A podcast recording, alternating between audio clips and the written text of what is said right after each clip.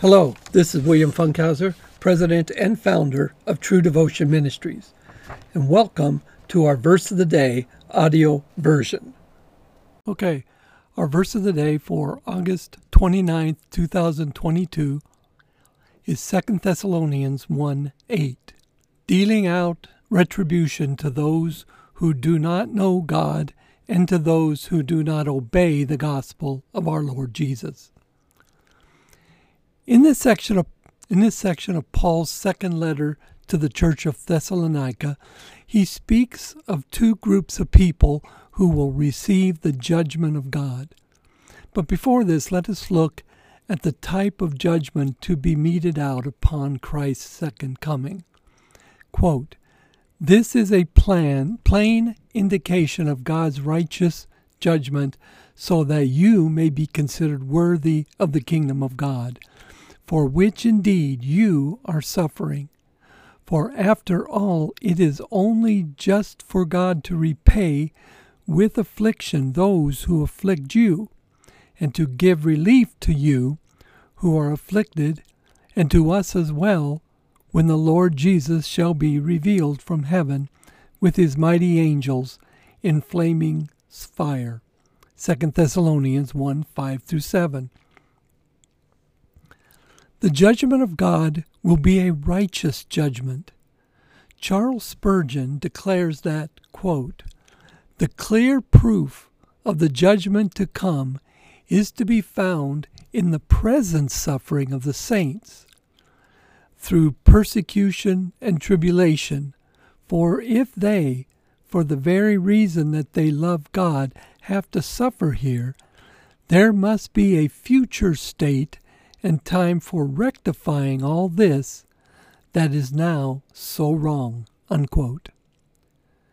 This was definitely true for Paul's time when the Romans and Jews persecuted the true believers, but it will be just as true for our time as Christians will suffer due to anti Christian leaderships around the world.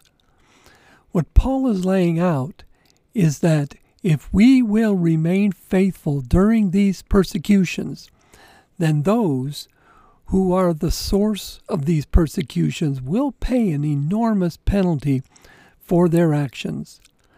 However, when we get to our focus verse, we see the two groups that will experience the retribution of God those who do not know God, along with those who do not obey the gospel. Okay, the first group mentioned are those who do not know God. These are those who choose not to accept the fact there is a God and thus do not know Him. They do not believe that the true God exists and thus will not take the time to know Him. These people either do not believe there is any gods out of there out there at all, or they believe in another so-called God whom they worship and serve. This may be idols or it may be themselves. They do not acknowledge the true God, but worship another which fits their desires, or they reject the idea of any God. Then there's the second group, quote, and to those who do not obey the gospel of our Lord Jesus. 2 Thessalonians 1 8b. Now, this includes the first group, which are the unbelievers. However, because of the word and, this also includes those who believe in the true God but refuse to obey the gospel. In other words, they claim to be true Christians but continue to live their lives as before they, their claimed salvation experience. They say that they have accepted Christ, but there is no evidence in that they continue to live as before. One way this is exhibited is in antinomianism, which comes from two Greek words, anti and nomianism, meaning against the law. Theologically, antinomianism is the belief that there are no moral laws God expects Christians to obey.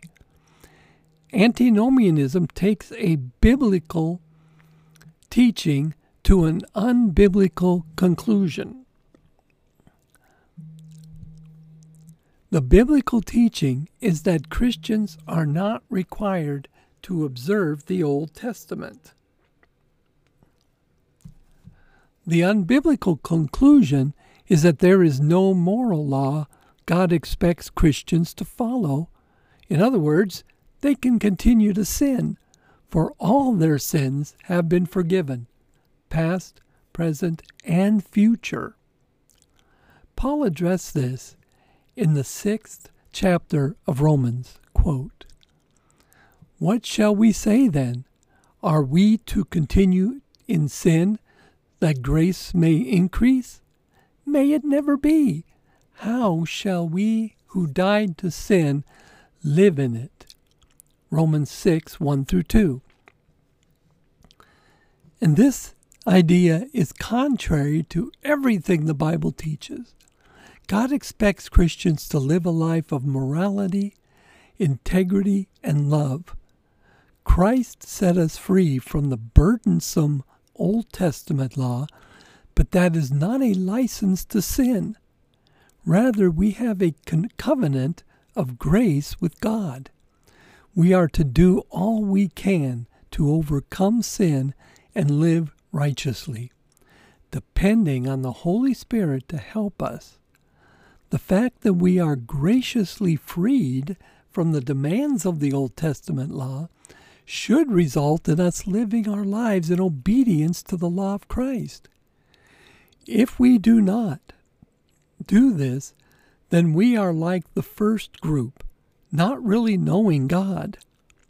John lays this out perfectly. Quote, My little children, I am writing these things to you that you may not sin.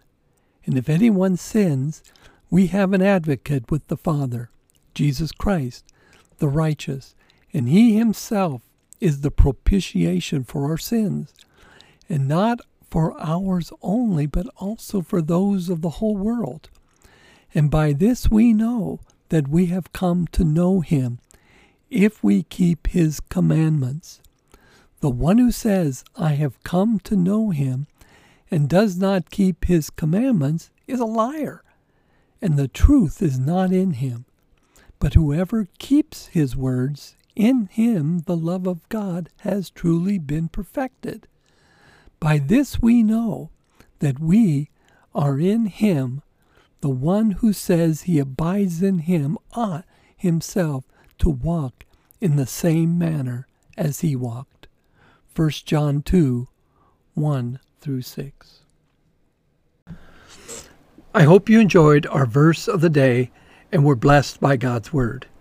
Visit us online at www.truedevotionmin.org to learn about what we are doing and to find additional resources to help you grow in the knowledge of the Scriptures and become stronger in your Christian walk.